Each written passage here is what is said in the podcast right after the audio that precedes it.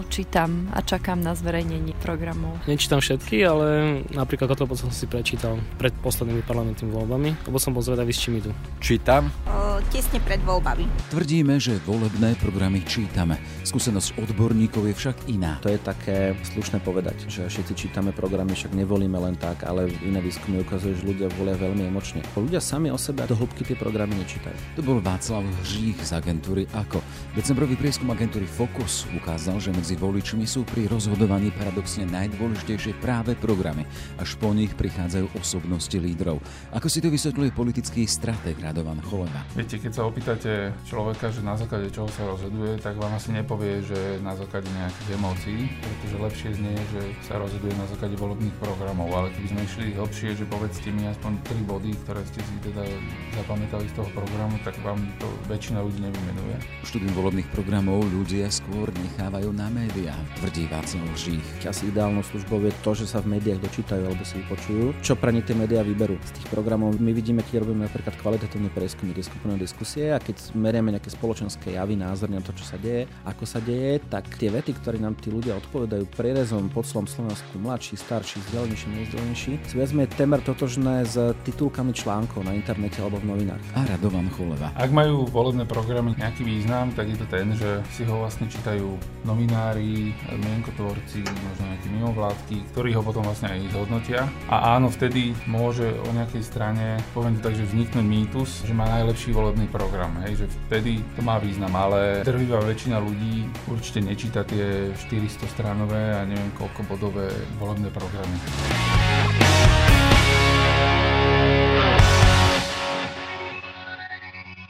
Je streda, 15. január, moje meno je Jaroslav Barborák.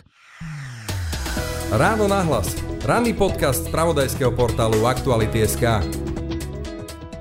Čítate volebné programy politických strán? Áno, čítam a čakám na zverejnenie programov. Je to niečo, na základe čoho si najviac vyberáte tú stranu? O, je to pre mňa dôležité, aby som vedela, že či tá strana aj má nejaký plán, či má teda nejaký konkrétny program. Zaujímam sa o to naozaj, aby som si to vedela potom porovnať, že pri ďalších voľbách, čo, čo reálne bolo urobené alebo nebolo urobené, alebo či sa toho strana držala, nedržala. Proste mám rada, keď to vidím na papieri napísané. Čítate pred volebné programy pred voľbami? Mm, nie, ani nie. A potom na základe čoho si vyberáte stranu, ktorú budete voliť? Mm, podľa sympatí a presvedčenia. A okrem predvolebných teda programov, čo ešte u vás tak hlavne zaváži pri výbere strany? Oh, asi kandidátka, a asi budem sledovať aj nejaké debaty v televízii, uvidím, ako mi dovolí čas. Pohľady ľudí, ktoré zachytila Lucia Babiaková. Čo hovoria dáta? Decembrový prieskum verejnej mienky agentúry Focus pre Transparency International. Volebné programy, osobnosti lídrov a na treťom mieste kvalita ich dotrajšej práce. Tak vyzerá rebríček faktorov, čo rozhoduje pri výbere zo strany voličov. Volebné programy zaradila na prvú príčku až tretina respondentov. Pred 4 rokmi rokmi skončili v rebríčku na druhom mieste za osobnosťami lídrov. Čítajú ich ľudia skutočne a nakoľko sú pre strany dôležité? Otázky pre Václava Hřícha z agentúry AKO. Zmysel to má vždycky, pretože je to vec, na ktorú sa dá potom po voľbách poukazovať, ak tá strana je vo vláde. To znamená, dá sa poukazovať na to, či si plní ten svoj program alebo neplní. Je to určite zaujímavé napríklad práve pre odbornú verejnosť, pre novinárov, keď sa krejú nejaké koalície na porovnávanie tých základných téz tých jednotlivých stran, že ako sú kompatibilné, ale vieme aj z minulosti, minulosti voľby sa dajú vyhrať aj s programom na jednej a štvorke, ako sme videli v roku 2016. A ľudia sami o sebe ako keby do hĺbky tie programy nečítajú. Oni si z toho berú, alebo pri hovorení o tých programoch hlavne vymieňujú niekoľko základných test, ktorá tá strana hovorí. Neviem, zamerieme sa na korupciu, zamerieme sa na zdravotníctvo, neviem, zrušíme vlaky zadarmo, dáme vlaky zadarmo, na tie ako keby hlavné veci. No a to, čo sa možno mení v poslednom období je, a čo je podľa mňa asi správne, zrejme sa strany a hnutia poučili práve z volieb do vyšších územných celkov a z volieb do zastupiteľstiev miest a obcí, že ľudia chcú počuť nejaké väčšie konkrétnosti. Lebo bežný človek nemá povinnosť rozumieť tomu, že sa zníži priemerná miera korupcie. Bežný človek potrebuje počuť, že sa bude menej kradnúť. A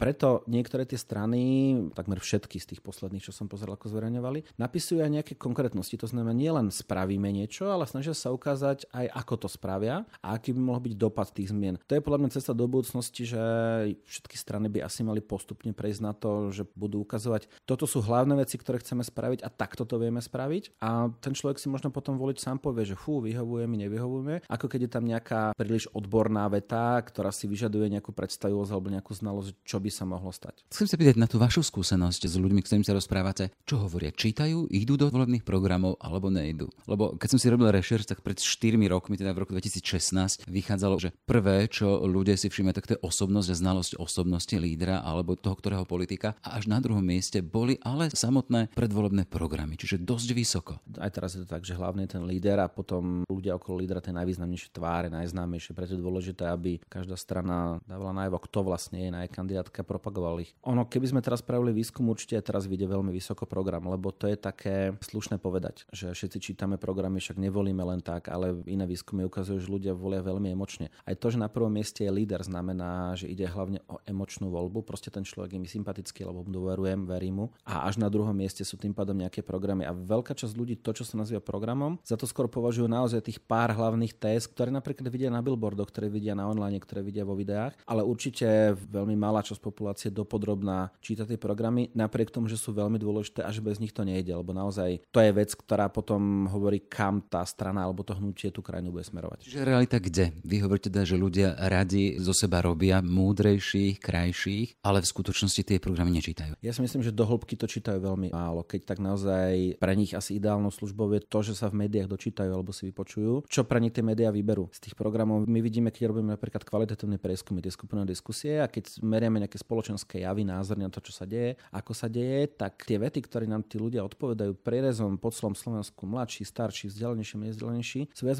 temer totožné s titulkami článkov na internete alebo v novinách. Lebo ľudia dôverujú médiám. Ako keby ono to potom aj formuje nejaký ich názor. Čiže politické strany sú z tohto pohľadu vo veľkej závislosti na samotných médiách, hej? keď hovoríme o príchodnosti ich posolstiev, volebných posolstiev smerom k voličom. Určite, ono samozrejme dá sa to posolstvo šíriť cez online, dá sa šíriť prostredníctvom nejakej komunikácie. Určite nikto nedá celý volebný program na billboardy, lebo to technicky nejde. Vie si ho samozrejme dať na internet, myslím, že všetci ho majú na internete a dá sa kampaňou ako keby lákať ľudia, aby si ho čítali, ale otázne je, aké je to produktívne, či nie je radšej produktívne možno vypichnúť pár tých najdôležitejších bodov aj s nejakým návrhom ich konkrétneho riešenia a ukázať, že vieme, ako to spraviť, vieme, ako to zlepšiť, upraviť, zmeniť a to čítanie nechať len na tých, ktorých to naozaj doslovne zaujíma. Samozrejme je tu sloboda voľby, ale z tohto pohľadu, ktorý nosič volebných e, posolstiev je najúčinnejší? Teda hovoríme, teda my sa rozprávame o volebných programoch, vy hovoríte o nejakých excerptoch, teda, ktoré ešte nejakým spôsobom zdôrazňujú tie hlavné tézy, ale potom vieme, máme predvolebné diskusie, máme vystúpenia v televíziách, rozhlasoch. Z tej vašej skúsenosti, čo je v tomto predvolebnom čase pre voliča, pre konzumenta v podstate politickej diskusie a aj ponuky najdôležitejšie a čo spôsobí to, že sa aj podľa toho rozhoduje? Vieme zdát, že nielen u nás, ale aj v zahraničí sa čoraz viac ľudí to finálne rozhodnutie príde v posledných nejakých dvoch, troch týždňoch. Nie je to častokrát tak, že by si úplne vybrali novú stranu. Tí ľudia väčšinou si spravia nejaký širší zoznam v hlave,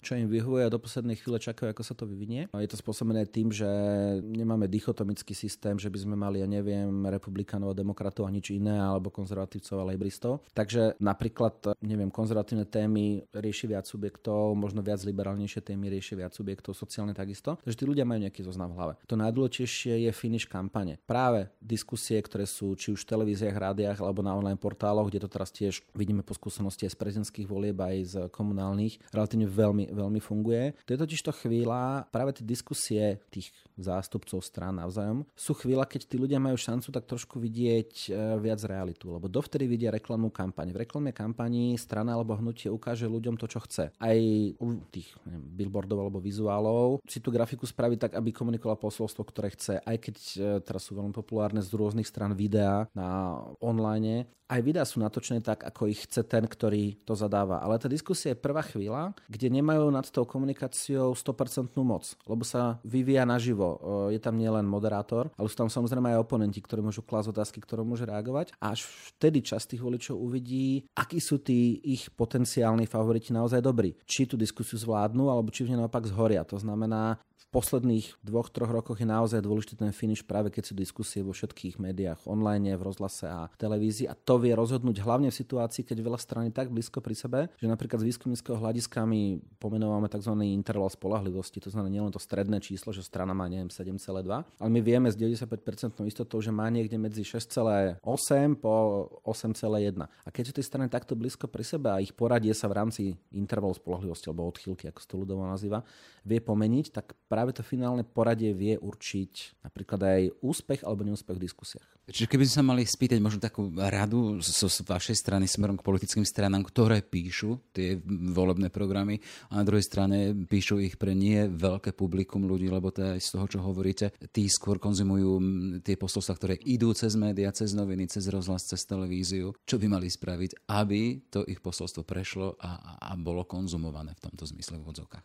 Ono, nech ich píšu aj naďalej a čoraz podrobnejšie, je to v poriadku, lebo sa tým dá zachytiť, ale treba si z toho vybrať naozaj niekoľko tých najdôležitejších vecí a ako keby riešiť len tie v rámci komunikácie. Zároveň niektoré z tých debát napríklad majú, sú tematické, typ, neviem, zahraničná politika, zdravotníctvo, sociálny systém. Tam samozrejme môžu používať všetky veci, ktoré sa toho týkajú z ich vlastných programov, ale vo všeobecnosti by si mali naozaj sústrediť na niekoľko hlavných posolstiev a tie neustále opakovať, opakovať, opakovať, aby z toho nespravili taký príliš univerzálny chaos, aby sa nezdalo tým voličom, že každá strana ponúka 25 rovnakých vecí. Taký dobrý príklad je o zdravotníctve, hovoria všetci, že ho zlepšia. Z toho si asi nevyberie nejaký konkrétny volič. Samozrejme, už keď potom vidí nejaké návrhy riešení, tak už nad tým môže uvažovať, lebo len čisto veta zlepšíme zdravotníctvo je veľmi povrchná. No, môžeme mať 8 nových nemocníc, môžeme mať 10 nových nemocníc. Áno, ako je to jeden z príkladov samozrejme, ale ľudia možno chcú ešte nejaké konkrétnejšie, jednoduché, ale konkrétnejšie vety. Len zatvorili. Čiže bežný volič, matka v rodine, či otec, ktorý chodí do práce, možno študent, keď počuje teda, že aha, aj tí iní sa len tvária, asi teda, že čítajú v úvodzovkách, ale nečítajú. Znamená, ten normálny, ten bežný prístup k volebným programom je aký? Bežný prístup je taký, že ľudia o nich vedia, rozprávajú, že sa s nimi riadia, ale skôr sa naozaj riadia len nejakým extraktom z nich, nejakým abstraktom. Toľko teda Václav Hržích z agentúry Akošte. Pekný deň.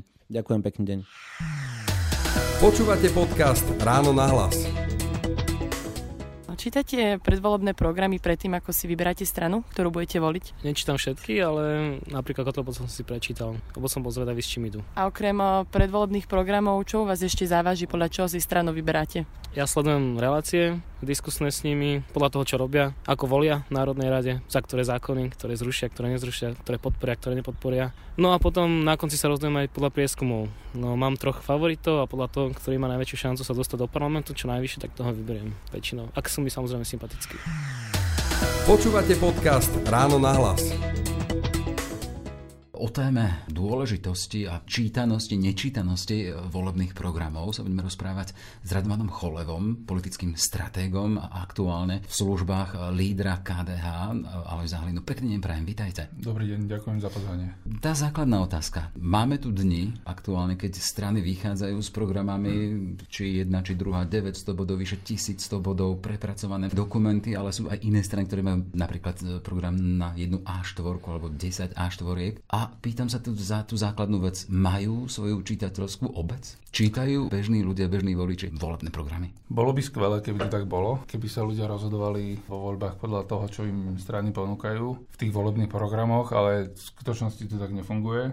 Ak majú volebné programy nejaký význam, tak je to ten, že si ho vlastne čítajú novinári, mienkotvorci, možno nejaké mimovládky, ktorí ho potom vlastne aj zhodnotia. A áno, vtedy môže o nejakej strane, poviem to tak, že vzniknúť mýtus, že má najlepší volebný program, hej, že vtedy to má význam, ale drvivá väčšina ľudí určite nečíta tie 400 stranové a neviem koľko bodové volebné programy. Ale v každom prípade spomínali sme, že ste v službách konkrétnej politickej strany, čiže ste v tej kuchyni. Ak strana pripravuje program a investuje do ňoho poriadne teda nie len čas, ale aj kapacity svojich odborníkov, politikov. Prečo to robí? Ak vie a počíta s tým teda, že tá väčšina ľudí, ktorá... Ako som už povedal, no. že, že veľmi dôležitá je tá sekundárna interpretácia ľudí, ktorí sa tomu venujú profesionálne a čítajú to, že ako to oni zhodnotia. Ďalší dôvod môže byť ten, že to vlastne tú stranu nejakým spôsobom vyprofiluje. Že možno nejde o to, že si niekto prečíta všetkých 400 strán, ale viete si pozrieť, že čo v tom programe akcentujú. Hej? Že aké oblasti, možno nejaké konkrétne témy, možno nejaké, nazvime to lepkavé vychytávky, ktoré nemá nikto iný a ktorými môžu lákať voličov. To je druhý dôvod. A taký tretí dôvod je pre tie strany, nazvime to, že poctivejšie alebo odbornejšie, je ten, že vlastne je to nejaká ich cestovná mapa po voľbách. Že oni vlastne, ak teda sa dostanú do parlamentu a potom idú rokovať o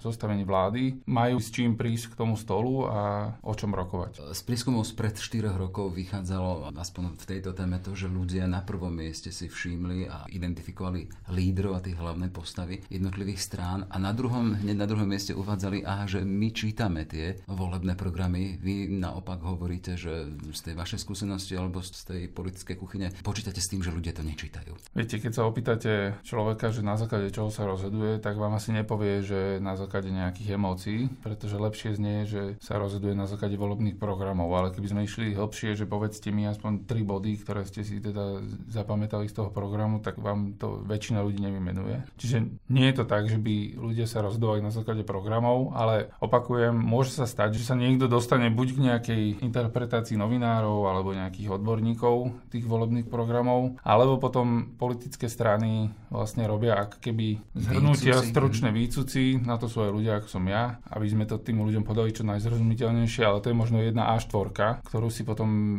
niektorí ľudia sú ochotní prečítať. Ak teda dáme do protikladu tých 900 či 1100 bodov alebo niekoľko 100 strán programu hmm. a potom versus tá A4, na čom je viac práce? Vy ste za tými A4, ktoré majú nejakým spôsobom zarezonovať a zostať v mysliach voličov? Poviem to takto, že určite viacej práce na tom veľkom programe a naozaj niektoré strany to berú poctivo a sedia na tým stovky hodín rôzni odborníci. Na druhej strane z pohľadu volebného výsledku je dôležitejší ten marketing, to stručné zhrnutie, tie, ja by som to až nazval, že prefabrikáty tých posolstiev, ktoré chce tá strana odkomunikovať, pretože k väčšine voličov sa dostane iba to. Tú 400 stránovú knihu si prečíta naozaj, ja si myslím, že menej ako percento ľudí. A s tým vy v tej politickej kuchyni pracujete? Áno, nebudem tajiť, e, nepíše sa to s tým, aby si to prečítal každý, píše sa to naozaj pre tých odborníkov a tie nejaké zhrnutia na nejaké letáky, možno na nejaké brožúrky, tak tie sa píšu pre bežných ľudí a aj tie sa píšu s rozumiteľným jazykom. Hej. Čiže adresátom tých prepracovaných volebných programov sú odborníci, tvorcovia mienky, ano. novinári. Áno, veď je to úplne pochopiteľné, že bežní ľudia nemajú teraz časy prečítať 25-400 stránových volebných programov, jednoducho sa spolu spoliehajú na to, že ľudia, ktorí sa tým živia, ktorí sa tým zaoberajú, to vedia zhodnotiť ako keby za nich. A aké sú potom tie zásady toho vytvorenia toho dobrého a čitateľného, zapamätateľného výcucu? No, uh, ja si myslím, že naj, najdôležitejšie je... to kumšt, hej? Je to kumšt, je to aj nejaké know-how, ktoré niekto ovláda lepšie, niekto horšie, ale samozrejme najdôležitejšie je, aby tomu ľudia rozumeli. Je tiež dôležité, aby to ako keby trafilo tú atmosféru spoločnosti, tie hlavné body, ktoré vlastne tým ľuďom idete ponúkať. To znamená, že ak je napríklad v súčasnosti dopyt po spravodlivosti, sledujeme tu teraz súdny proces s Kočnerom, alebo teda s potenciálnymi objednávateľmi vraždy, tak asi je logické, že väčšina strán teraz bude klásť dôraz na to. Ďalšia vec, že v rôznych prieskumoch e, vyskakuje ako vec, ktorá ľuďom najviac vadí alebo prekáža momentálne je zdravotníctvo, tak veľa strán sa venuje aj zdravotníctvu, vidíme to aj na, billboardoch. Čiže platí tu logika toho dopyt? Určite áno a, a je naozaj takým ako keby, jak ste povedali, kumštom trafiť sa do toho, čo nakoniec bude tá hlavná téma volieb. Čo je zaujímavé v týchto voľbách je, že ak si odmyslíme všetky tie úniky informácií z vyšetrovaní rôznych trestných činov, tak ešte ako keby stále nemá táto volebná kampaň nejakú hlavnú tému a ona môže prísť naozaj niekedy, že možno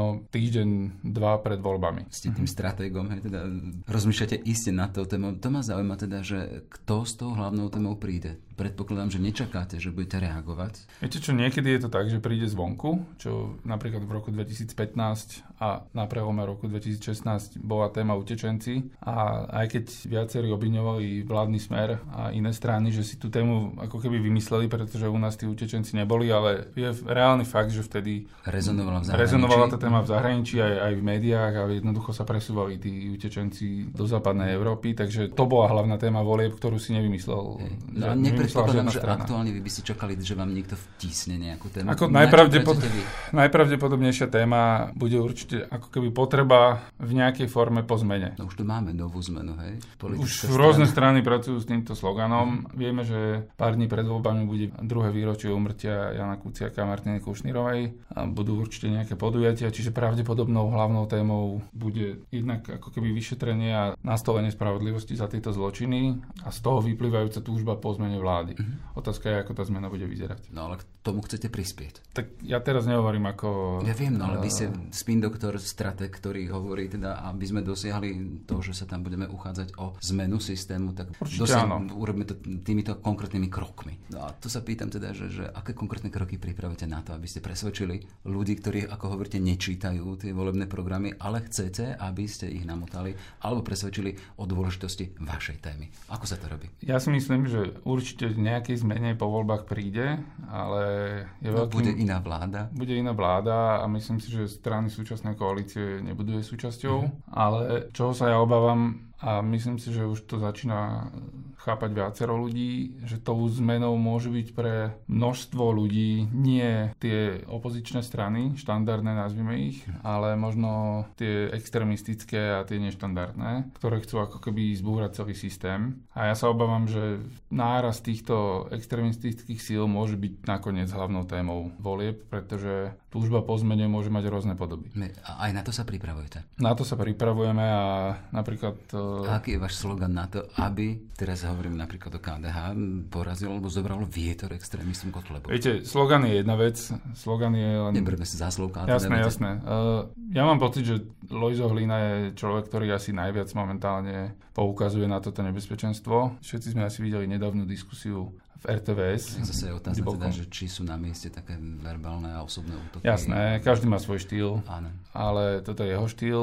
Ale aj teraz pred pár dňami bol meeting uh, SNS v Slovenskej Lubči, kde Lojzo Hlina prišiel sa vlastne prosprávať, alebo teda povedať ľuďom, ktorí ho navštívili ten meeting, že niekoľko sto metrov odtiaľ došlo presne pred 75 rokmi ku masovému vyvražďovaniu. A musím povedať, že tam na mieste boli tie reakcie ľudí až také strašidelné Emotívne. emotívne. Vypäté, boli Tí, tam aj boli tam oplúvance. aj oplúvance, skoro fyzické útoky. A A myslím si, napriek že tomu to mal zmysel, hej? Určite to malo zmysel. Ja poviem za seba, ja som ešte nevidel tak odvážneho politika, že sa im tam postavil. A to teda boli ľudia v bomberách a s nápismi Thor Steinar. A myslím si, že toto treba robiť. Pou, treba poukazovať na toto nebezpečenstvo, treba opakovať všetky tie zverstvá, ku ktorým sa táto strana hlásila a teraz sa už tvári, že sa nehlási. Nevidím e, odvážnejšie, tak to asi musíte zo svojej pozície takýmto spôsobom hájiť. Teda viem, že- spýtať, že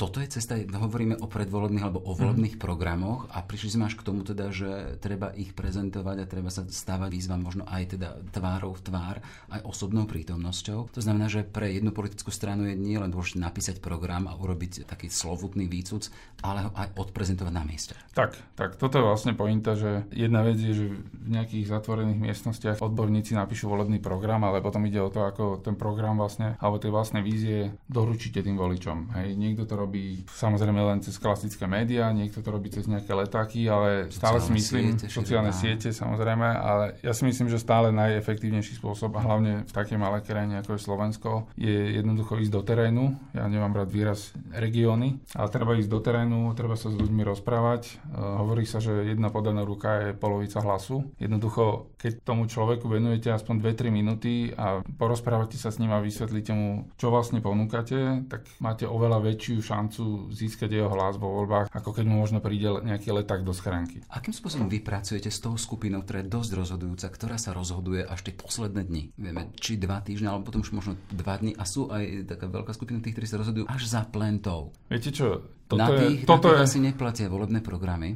toto je ten skutočný kumšt, ako ste to nazvali. Týchto voličov, nazvime ich swingujúci, Máte aj čísla, že o koľko ľudí tých, ide? tých je podľa niektorých prieskumov štvrtina, podľa niektorých až tretina voličov sa vlastne rozhoduje v posledných dňoch a tam naozaj budú rozhodovať detaily, respektíve nejaká emócia, ktorá vznikne možno z nejakých záverečných debát, prípadne z nejakej poslednej mediálnej prestrelky pred voľbami, ktorú niekto možno zvládne lepšie, niekto možno horšie. Ale toto, ak vám niekto povie, že vie presne odhadnúť, čo sa udeje v posledných dňoch v hlavách voličov, tak e, hovorí nezmysly. Čiže nástroj na túto skupinu ľudí, to sú aj tie záverečné diskusie v televíziách, v rádiách, hej? Určite áno, nesleduje ich síce toľko ľudí ako kedysi, čo si celý národ sadol k poslednej televíznej debate, ale pravda je, že napriek tomu to má rozhodujúci vplyv pre týchto nerozhodnutých váhajúcich voličov, pretože zase ich sledujú tí ľudia, ktorí sa tomu venujú buď profesionálne, alebo možno ich to viacej zaujíma v tomto období a títo potom sekundárne odozdávajú posolstvo tým ľuďom, ktorí možno tú politiku nesledujú ani minútu denne, ale jednoducho sa dozvedia, že výborný bol v debate ten a ten, tento v tej debate prepadol a tento názor akceptujú a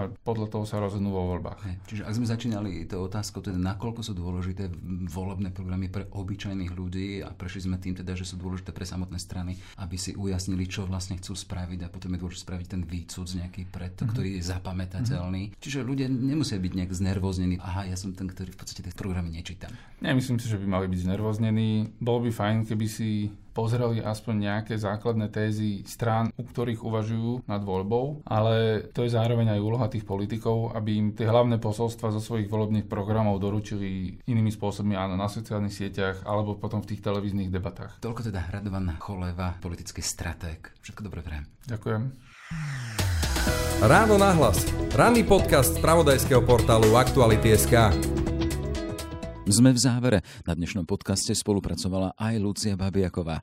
Ešte pekný deň želá Jaroslav Barborák. Všetky podcasty z pravodajského portálu Aktuality.sk nájdete na Spotify a v ďalších podcastových aplikáciách.